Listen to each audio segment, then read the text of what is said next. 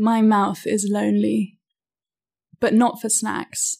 My mouth is lonely for your mouth, and for the curve of your neck, and for the place behind your ear, and for the dent of a gap between your collarbones.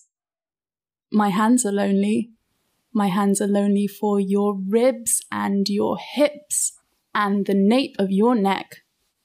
My hands are lonely for your hands and for the left hand pocket of your big green coat.